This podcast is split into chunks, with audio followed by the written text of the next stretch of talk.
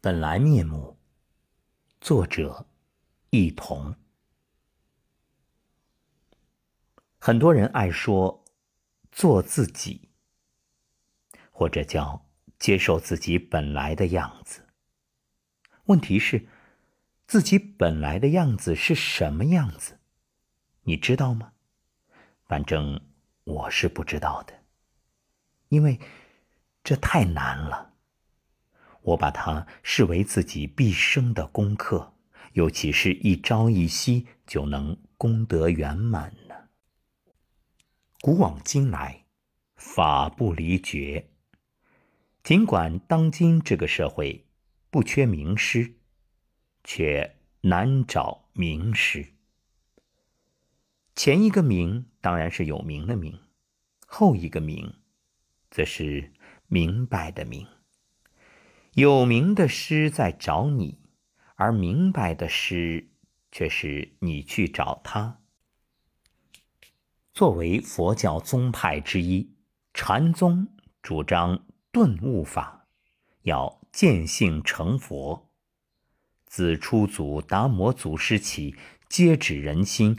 不拘修行，应以参究的方法彻见心性的本源为主旨，亦称佛心宗。菩提达摩起，下传慧可、僧璨、道信，至五祖弘忍，下分为南宗慧能、北宗神秀，时称南能北秀。北宗神秀。是以坐禅观定法为依归，渐进禅法，渐修菩提，所以称之为渐悟。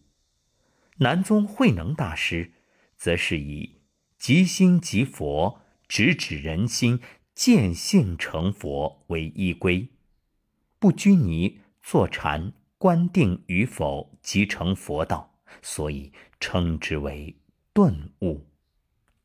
最广为人知的两个偈子，早已脍炙人口，那便是神秀的“身似菩提树，心如明镜台，时时勤拂拭，勿使惹尘埃。”而慧能呢，则“菩提本无树，明镜亦非台，本来无一物，何处惹尘埃。”因天性愚钝，尽管明其理，也经历了当头棒喝，可辗转禅堂三个春秋，仍旧未能参透本来面目。本来面目是什么样子？本来面目是极难见到的，世俗中人误以为这是一件多么简单的事情。只是因为人们往往喜欢用一时的情绪和感受替代它，比如在一件事情做得不理想的时候，心想：“我真怂，我就是一个笨人呀。”随即回忆起从小就有什么事情做不好，比人家慢半拍，随即翻起过往种种不足，想出一系列的证据证明自身。最后归纳出一个结论：我是个笨人，笨才是我本来的样子。我不如别人有能力，或者我是缺乏勇气的人，缺乏勇气才是我本来样子。当这样的念头升起，先前涌出的烦恼，对自己所有的不接纳，一时平息下去，好像得到治愈。但这。只能叫治，不能叫愈。当心绪平静一段时间，又开始对自己缺乏勇气这一点产生不满。若碰到自己擅长的领域，会变得非常自信，很有勇气。当自信和勇气带来胜利，又会将目光转移到自己并不擅长的领域，随之遭遇挫败、气馁，然后又得出。原来我还是缺乏勇气的结论，进入下一场轮回。在过去的职业生涯中，有一些心理个案，我发现有的案主说：“我爱睡懒觉，那么爱睡懒觉是他本来的样子吗？未必。当我睡觉晚时，可能只是因为这一天并不需要早起，觉知身心，此刻我正在休息。有的则是说，我就是懒人，懒得打扫房间，懒得做饭，种种这些都是容易和懒挂上钩的。有人喜欢说某人，你看他总是独来独往，不会是丧失了爱的能力吧？从一件事情的表现总结出一条特质，给一个人贴上标签，告诉对方这就是你本来的样子，这是很容易的，却也是极度危险的。对于亲近的人，他一定能从过往经历中梳理出很多类似的事儿，这样就更倾向接受这个标签。而这个标签实则不足以代表他。比如，从一个人还没准备好对另一个人表白，亲近的人得出结论：这人啊不敢表白。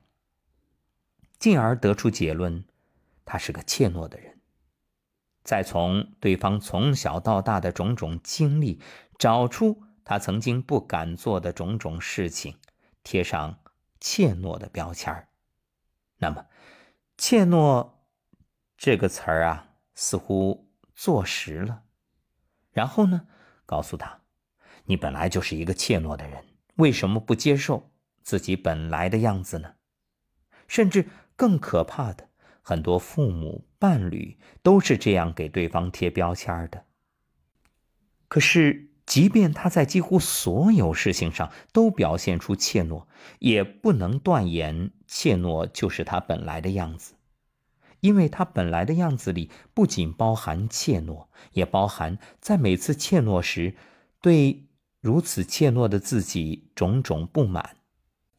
那么，究竟是怯懦是他的本来面目，还是不想怯懦是他的本来面目呢？你让他接受怯懦的自己，同时不也就意味着让他拒绝不想怯懦的自己吗？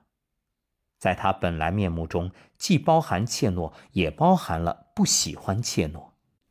假如他并不是一个怯懦的人，而是一个愚笨的人，那么他的本来面目中，往往既包含愚笨，又包含不喜欢愚笨。与怯懦相比。始终想要与怯懦斗争，可能更能体现他。一个姑娘瘦得不能再瘦，可还心心念念要减肥。你说是瘦是她的本来特点，还是想减肥是她的特点呢？再比如，家里的生活用品已经用不完，可还是不停的想购物。重点是真的缺乏生活用品，还是想购物呢？一个经常被贴上怯懦标签的人，脑子里转了好几百圈之后，会得出这样的结论：原来我不是讨厌怯懦，恰恰相反，我是喜欢怯懦。我以为自己讨厌怯懦，想要甩掉它，实际上是我太喜欢怯懦而不能离开他。这种看似晦涩深刻的结论，在实质上并没有什么不同。他们都只是在面对自己难以接受的事情上找到的一款顺手工具而已。无论一个人的特质是什么，不能接受自己的某些方面，或者说希望自己变得更好，才是更能体现自己的本来面目。人之所以存在，就在于同时拥有两种力量，一种是蓄积，一种是撕裂。除了这两种力量之外，并没有别的自我。允许自己可以做一个怯懦的人，这才是本来的样子中应有的一部分。这是一种对恐惧怯懦治愈的方法，也是唯一的方法。它往往可以有效的平缓线下的症状，让先前因为不能接受的事物而产生的挫败被抚平。但它并不能保证以后。伤口被抚平，他却又将不满足于自己的怯懦，又要奋力的去对抗，直到下一次挫败。每个人都有很多特质，我们总是更关注那些自己不满意的特质。除了怯懦，还有一种特质，是敏感。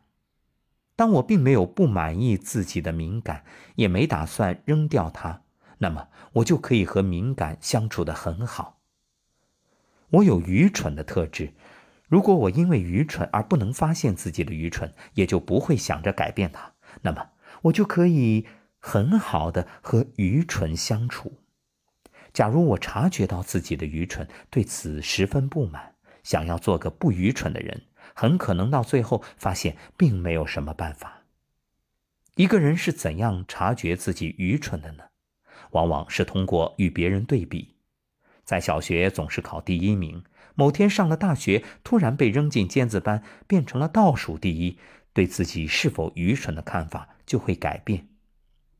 绵羊在绵羊群里是不会察觉自己怯懦的，可把绵羊放到狼群里，马上就会发现自己的怯懦。如果绵羊把狼群当做自己的归属，就会为自己的怯懦而不满，就想抛掉怯懦。可是，那绵羊还是当初的绵羊吗？很多时候，我们以为自己的本来面目并不是本来面目，只是戴久了的一张面具。因为戴的时间太长了，错把面具当成面目，就像别人骂一彤：“你是个大白痴。”我会不高兴。但是在我没有取这个名字的时候，我哪知道一彤是谁呢？一彤是不是白痴，与我又有什么关系呢？有这样一则禅门公案：香严智贤禅师曾在百丈禅师处，后来到维山禅师这里。有一天，维山禅师问他。我听说你在百丈仙师处问一答十，问十答百，此是你的聪明伶俐，并不能代表你真正的智慧，更不能解决生死根本。现在我问你一个问题：父母未生时本来面目是什么？你给我回答一下。香严智贤禅师被维山禅师这一问茫然无对。禅堂开示，恩师常言。不怕念起，就怕觉迟。有言：“有道无道，自己知道，自己也知道。”禅宗不离话头是什么呢？人生犹如幻中幻，尘世相逢谁是谁？父母未生谁是我？一夕不来我是谁？父母未生前，什么是你的本来面目呢？